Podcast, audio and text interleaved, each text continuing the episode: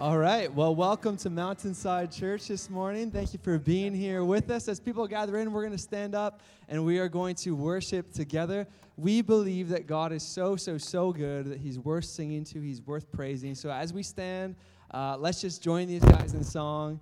And thank you so much for being here today. This is going to be a good day. All right. God bless.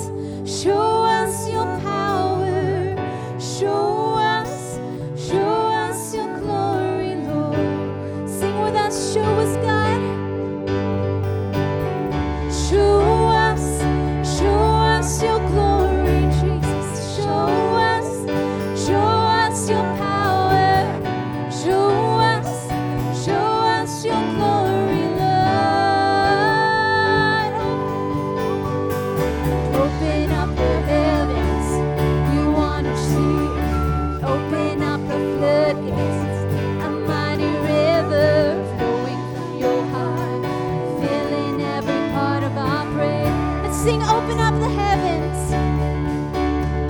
And open up the heavens. We want to see.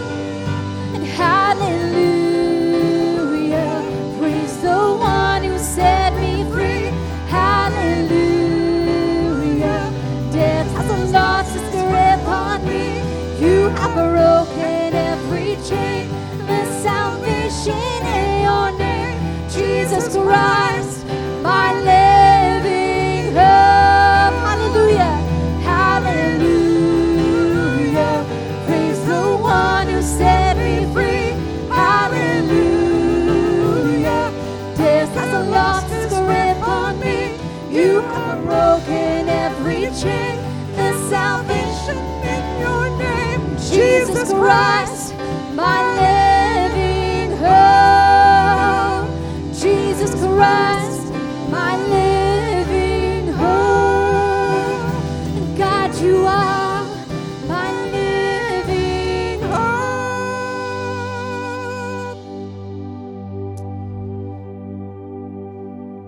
Yeah, Lord, we're here to acknowledge that, God, that, that you are victorious, God. Even when we struggle, even when we we have our own sin, we have our own issues, God, that you love us still. That you have won it all for us, God. You've given us a new start, you've given us a new life. And God, that's why we're here this morning, to remind ourselves of that, God. That you are good, that you're with us, that you are strong that you're our living hope, God. You are our hope as we live life, God. So I pray that w- that would just be a healthy, sustaining reminder for us today, God. We love you so much.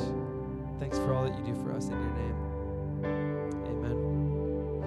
Amen. Awesome. You guys all have a seat. Thank you so much for being here this morning. Um, what we're going to do now is we are going to dismiss the kids. So, kids, you just head out back to where registration was, and we have breakfast set up on both sides of the room. We have breakfast over here, we have breakfast over here. Take five minutes, meet someone you haven't met yet, have some breakfast, and we'll come back for the sermon, okay? Thanks for being here today.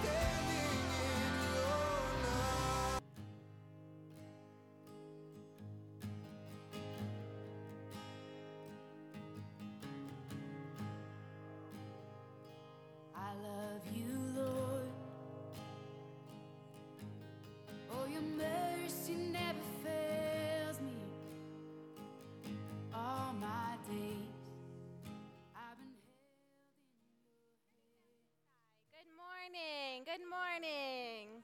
Can you guys hear me okay? Awesome. You guys can come and take a seat. Make sure to grab some breakfast and get a little snack. If you were in junior high, grades five, six, seven, and eight, you guys can actually head out, have fun. I'm sure there'll be candy. I hope there will be candy. I hope I didn't promise you that. I might have given it to all of them last week. We are in Mark 5 today, and I'm just going to jump right in. So, if you guys have your Bible or your cell phone with your Bible, I will give you permission to bring out your cell phone now. Do not Instagram me. I'm just kidding. Mark 5, verse 21. when Jesus had crossed over again by boat to the other side, a large crowd gathered around him while he was by the sea. One of the synagogue leaders named Jairus came, and when he saw Jesus, he fell at his feet and begged him earnestly, My little daughter is dying. Come and lay your hands on her so that she can get well and live. So Jesus went with him, and a large crowd was following and pressing against him. Now, a woman suffering from bleeding for 12 years had endured much under many doctors. She had spent everything she had and was not helped at all. On the contrary, she became worse. Having heard about Jesus, she came up behind him in the crowd and touched his clothing. For she said, If I just touch his clothes, I will be made well. Instantly, her flow of blood ceased, and she sensed in her body that she was healed of her affliction. At once, Jesus realized in himself that power had gone out from him. He turned around in the crowd and said, Who touched my clothes? His disciples said to him, You see the crowd pressing against you, and yet you say, Who touched me? He was looking around to see who had done this. The woman, with fear and trembling, knowing what had happened to her, came and fell down before him and told him the whole truth. Daughter, he said to her, your faith has saved you. Go in peace and be healed from your affliction. While he was still speaking, people came from the synagogue leader's house and said, Jairus, your daughter is dead. Why bother the teacher anymore? When Jesus overheard what was said, he told the synagogue leader, Don't be afraid, only believe. He did not let anyone accompany him except Peter, James, and John, James's brother. They came to the leader's house, and he saw a commotion, people weeping and wailing loudly. He went in and said to them, Why are you making a commotion and weeping? The child is not dead, but asleep. They laughed at him, but he put them all outside. He took the child's father, mother, and those who were with him and entered the place where the child was. Then he took the child by the hand and said to her, Talitha koum, which is translated, Little girl, I say to you, get up. Immediately, the girl got up and began to walk. She was 12 years old. At this, they were utterly astounded.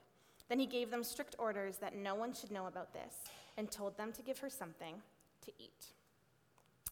I love this story. There is so much in it. And the story opens up with Jesus crossing over a lake. If you read the story beforehand, Jesus actually had performed a really crazy miracle. We've talked about it here at Mountainside before, but he had actually driven a bunch of demons from a man. The demons had rushed into a bunch of pigs. The pigs had rushed off of a cliff and people were scared and asked Jesus to leave. So he left and is now crossing back over to the other side of the lake. And a large crowd is waiting for him when he crosses over. And a man approaches Jesus, Jairus, and he totally interrupts Jesus' teaching. At this point, Jesus is probably teaching this crowd, and Jairus comes up, desperate, desperate. And if you have a kid or if you have a niece or a nephew, I love my niece and nephew very much. And if they are sick, you are going to do absolutely anything in your power to get them healing. So Jairus, a very well respected synagogue leader, comes and literally falls at the feet of Jesus, begging him. Begging him. In that moment, he did not care about his dignity. He didn't care um, how he looked. All he cared about was this one thing that he needed Jesus to heal his daughter. In January of 2014, um, my mom and I, we were running a few errands. And these were the days of the Canadian Target. May it rest in peace. I love Target with my whole heart. I am still devastated that it left and went back to America. So in 2014 were the good old days, and my mom and I, we were running a few errands. And uh, one of the errands was that we had to go to her doctor's appointment. So we were going to do a quick doctor's appointment and then carry on to Target and spend all our money. And uh, I waited in the waiting room, and my mom came out, and immediately I knew this was not great news. And she came up to me and she said, Eliza, I have cancer. and everything in me just dropped. And we walked outside of the doctor's office, and there was snow on the ground. It was early January, it was freezing cold. But we just stopped in the middle of the parking lot, and I just said, Mom, we have to pray. Like in these moments, the only thing that you can think of is coming to the feet of Jesus. So we just stood in the middle of a parking lot crying and begging God for healing. And I bet that is quite similar to how Jairus is feeling. He just needs to get to the feet of Jesus. But then there's a twist in the story. And we're introduced to another character, a woman who we never find the name of. And she's been bleeding for 12 years. In my apartment, I have this really great stacked washer dryer. I really love it. It ties with my garbage disposal as like my two favorite apartment amenities. Um, and some like when people come to my apartment, I'm like, look at my stacked washer and dryer. It's very exciting to me. Um, so when anything gets dirty, I just pop it into my washer and dryer. And when I was thinking about this, this this woman, she didn't have like a laundromat. She didn't have like a washer dryer. She would have had to hand wash all of her clothing. She would have been dirty. She would have smelled. She would have had to hide, like layers of clothing to try and hide the bloodstains. I bet she probably didn't really leave her house. Um, she would have been ashamed. And in those days, get ready, we're going to talk about periods in church. Are you ready? You didn't expect this. In those days, when women menstruated, they were considered unclean. This goes back to the beginning of the Bible in Leviticus. Um, so, when a woman was on her period, she would have to leave, um, she would have to wait until she was done, and then she, when she came back, she could be considered clean again. And so, basically, during that period of time when she was away, she wasn't allowed to take part in any of the religious ceremonies. And back then, before Jesus came on the scene, um, the religious ceremonies were actually how you connected with God. So this woman, who had been bleeding for 12 years, had had 12 years of being considered unclean, 12 years of being considered dirty, 12 years of not being allowed to participate in anything to do with God. So she would have been ostracized, she would have been absolutely and utterly discouraged. Um, and I can't even fathom the shame that she felt. So on this day, she starts to hear about Jesus. Jesus has crossed over the lake. He's going with Jairus to heal his daughter. And he's probably walking down the street, and there's crowds piling in around him. And I'm sure this woman, there's like a buzz on the street, like, Jesus is here. Jesus is coming. He's going to heal Jairus' daughter. You know Jairus. And she probably heard this and thinks, like, this is it. This is my one chance. I have given all of my money to every doctor. There is no hope for me, but there is Jesus, and maybe he can do something about it.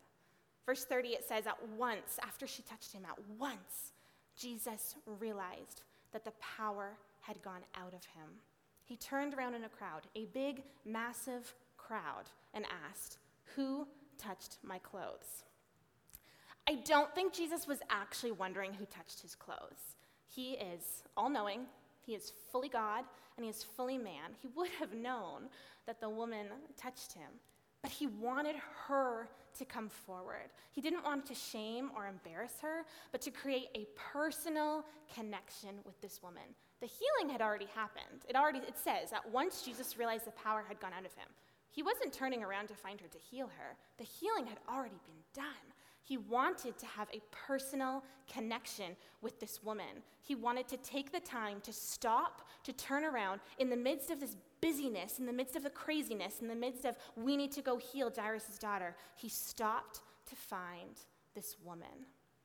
Because with Jesus, it is always about having an actual, personal, tender relationship with Him. It's not about performance. It's not about these showy, flashy healings so everyone will know the Son of God. It's about having a personal connection.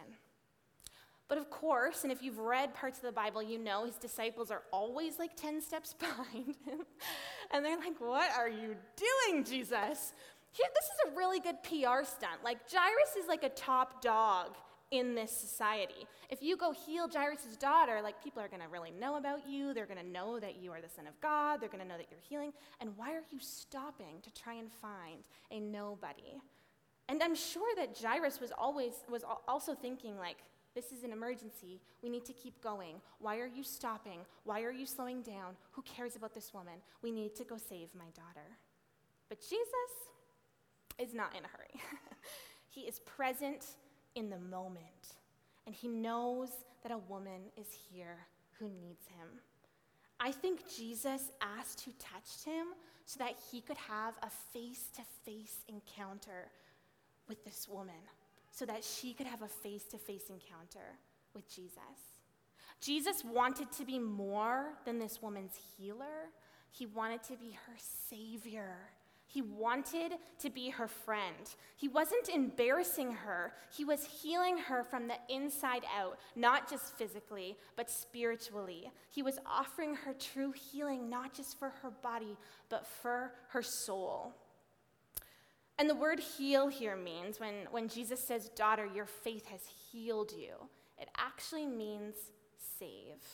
So when he's saying, Daughter, your faith has healed you, he's actually saying, Daughter, your faith has saved you, not just physically, but you have been saved spiritually.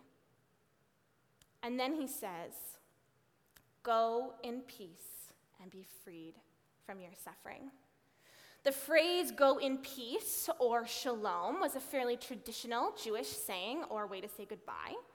But peace in this context, and normally when I think of peace, I think of like the opposite of worry or the opposite of anxiety or the opposite of being stressed. But peace in this context, context doesn't actually just mean freedom from anxiety. Jesus isn't just saying, like, go and don't worry anymore, go and don't be anxious anymore, go and enjoy like your full and whole body that I've healed you. He's actually extending an invitation to the woman. The word peace here, I think we have a slide for this, Ben. The word peace here means the wholeness or completeness of life that comes from being brought into a right relationship with God. It means the wholeness and the completeness of life being brought into a right relationship with Jesus. He is extending an invitation to her, not just to be healed physically, but to live a whole and full life of peace that stems from being in relationship with Him. So when He says, Go in peace and be healed from your suffering, He's actually saying, Go and live in the freedom and the peace that I give you. And I believe that this morning, Jesus is offering the exact same invitation to every single one of us a life of peace can you imagine that? Is anyone's life really peaceful? If you have children, no. Is anyone else really tired? I am really tired. Does anyone else feel like this low grade anxiety at all times? Are you tired of not having margin or a crazy busy schedule? Are you tired of getting to the end of the day or the end of the week or the end of the year and looking back and wondering, where did that time go? Was I present? Am I actually enjoying the life that God has given me? I work um, at CBC in Toronto, CBC News. Um, so, really peaceful environment, lots of peace.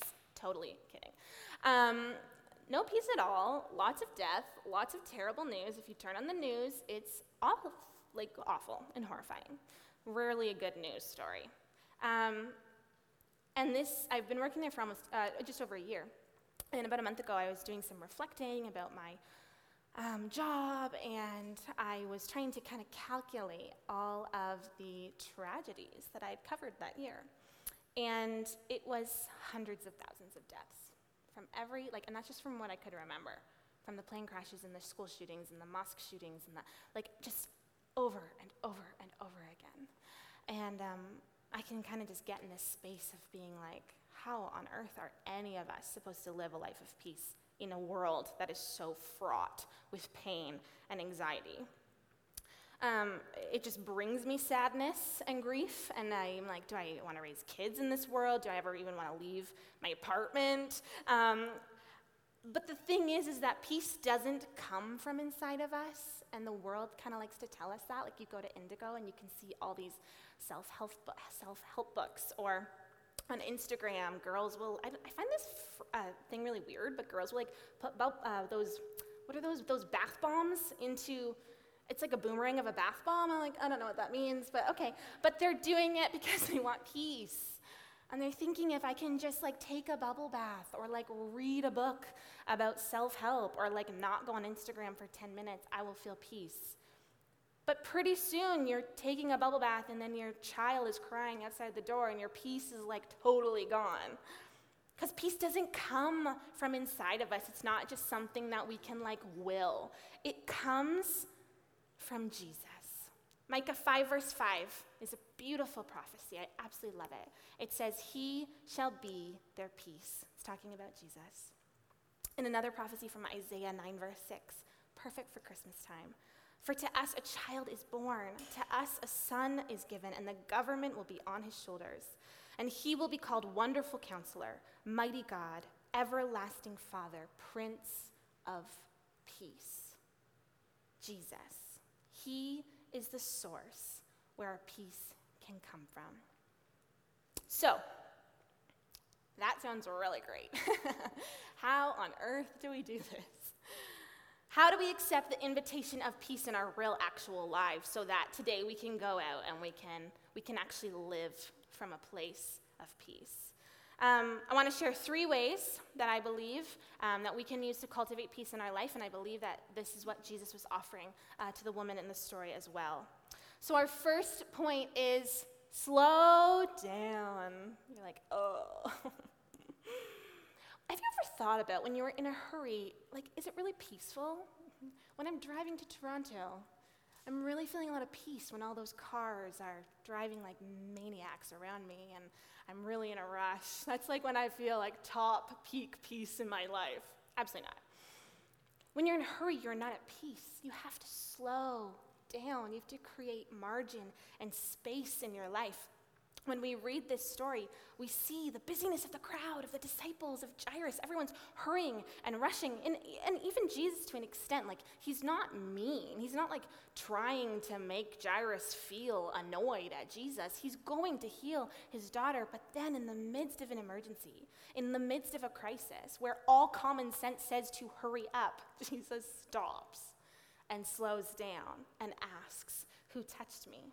And a constant theme that if you read the Gospels, Matthew, Mark, Luke, and John, a constant theme is Jesus slowing down, Jesus going away by himself, Jesus spending time alone in prayer and solitude in a wilderness for 40 days, waking up early before his disciples, staying up all night on a mountaintop. And if the Son of God, fully man, yet fully God, needed time alone and time to slow down, how much more do we? Matthew 11, verse 28 to 30. I have a slide for this. I just want to read this over you, the message version. It's so beautiful. Jesus is speaking. Are you tired? Yes. Are you worn out, burned out on religion? Come to me. Get away with me, and you'll recover your life. I'll show you how to take a real rest. Walk with me, don't run, and work with me. Watch how I do it. Learn the unforced rhythms of grace. I won't lay anything heavy or ill fitting on you. Keep company with me, and you'll learn to live freely and lightly. That last part's really important. Keep company with me, and you'll learn to live freely and lightly. Sounds so good. And it is possible.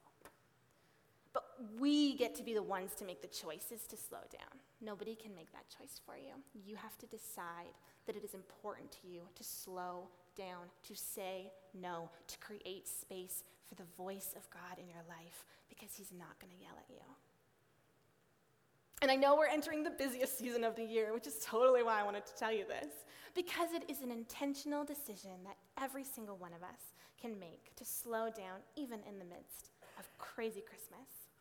We're not called to just push through the crises and situations of life, but we are called to slow down and spend time with the one who's going to give us peace to be able to get through.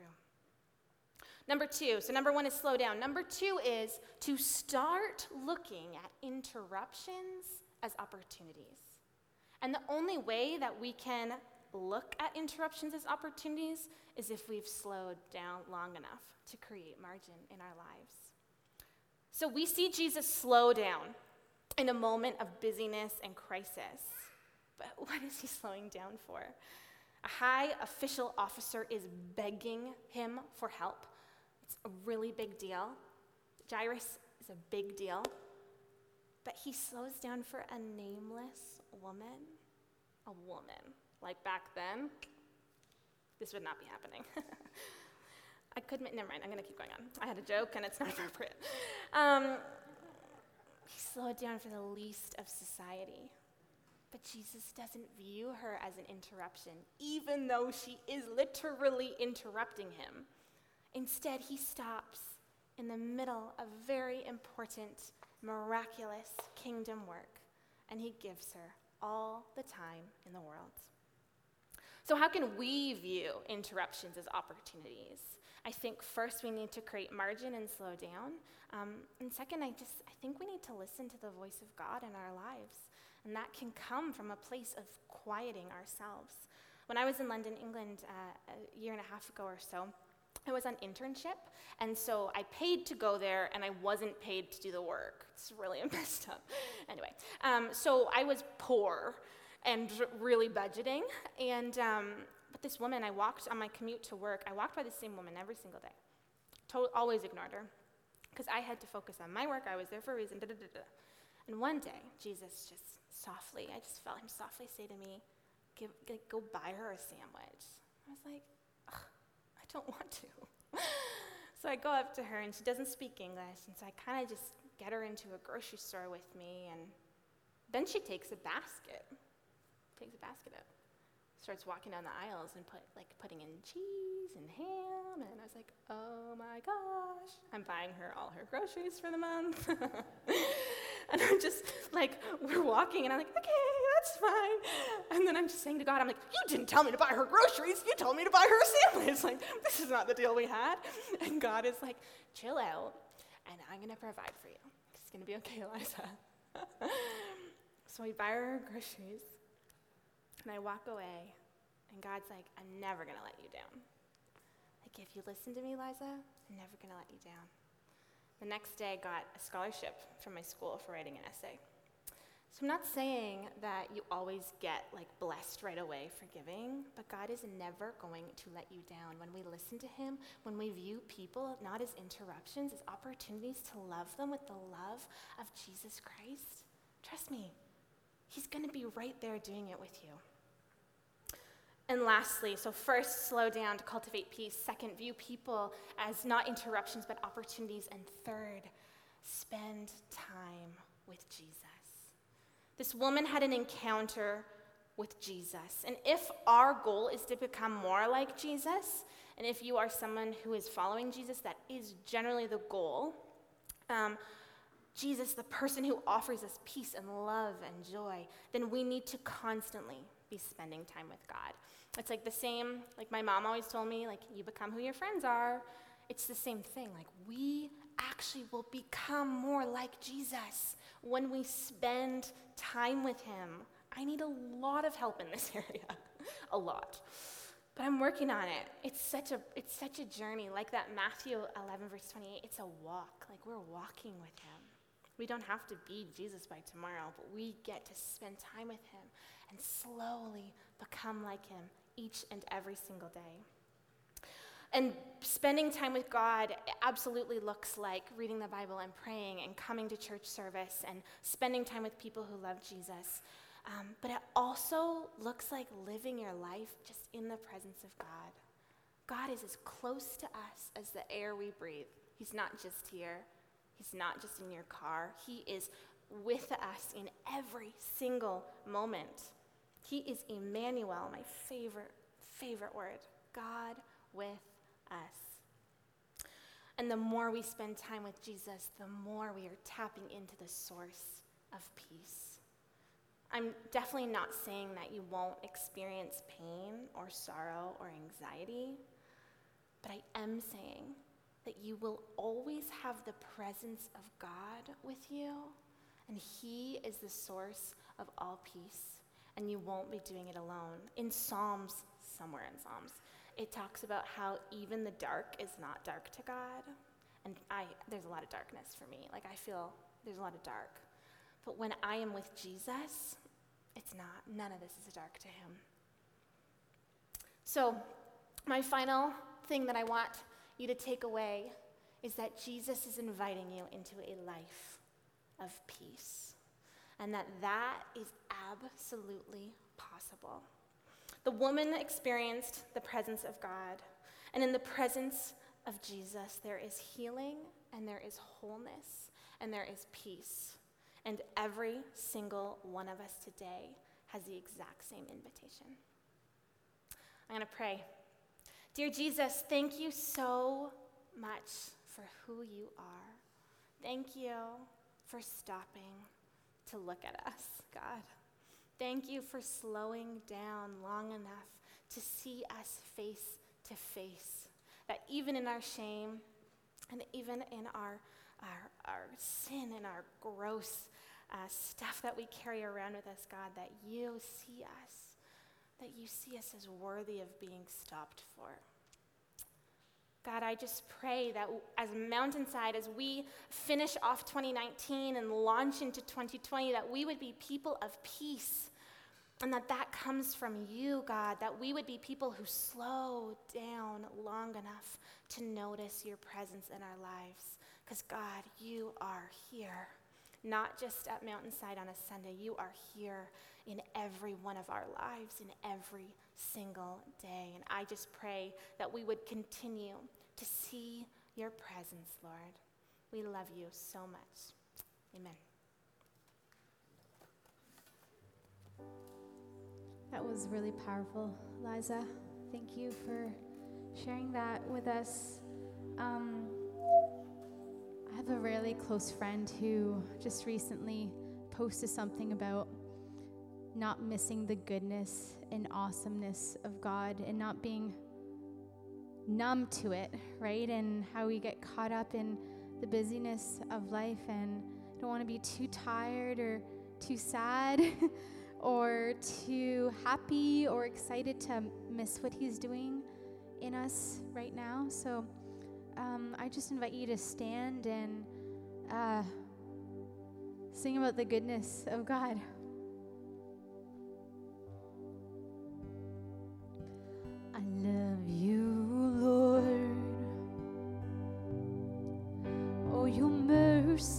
Never fails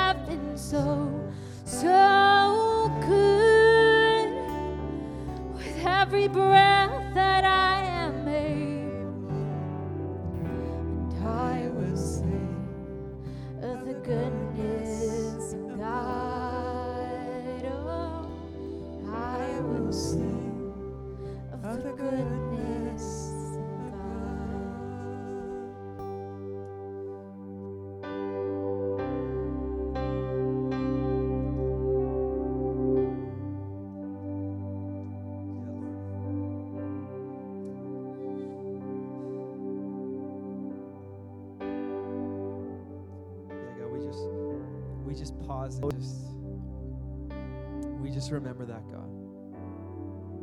We slow down. We slow down. We just remember how good you are. God, you are so good. You are so good. We thank you for that, God. I want let, let's just take us let's just take a moment. If we just all close our eyes across the room. Let's just take that in for a second, okay? Just in the calmness of the moment, the stillness of the moment. Let's just remember how good He is. Wow, God. God, even when we are so on the wrong path in life, you are still so good. I'm just wondering if there's some people here, even now, where you're thinking, just kind of eyes closed, where you're thinking, yeah, I, Michael, I wouldn't say that my life is 100% right with God right now. I've been headed down the wrong path. I want to encourage you in this moment, right now, in just the stillness of this moment, let's recommit our life to God.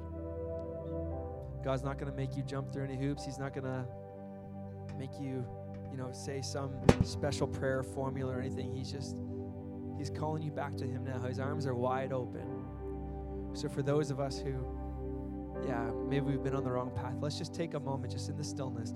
Let's just, in our hearts, let's recommit our life to God. Let's tell Him, God, we're sorry for headed down that path. We want to make things right again. We want to make our life right with you again. And He's there for you. He's not going to say, I told you so. Again, His arms are just open wide. And uh, again, with eyes closed, I, I want to let you know for maybe those of us who have never made that decision before to say, Yeah, God, I believe you are good. I want the peace that we've been talking about today. I want a new life today. I just want to remind you and I want to encourage you that God loves you, that God wants a relationship with you, that regardless of what you've done in the past, He cares about you. And He loves us so much that He came from heaven and earth. He died on the cross. He rose again.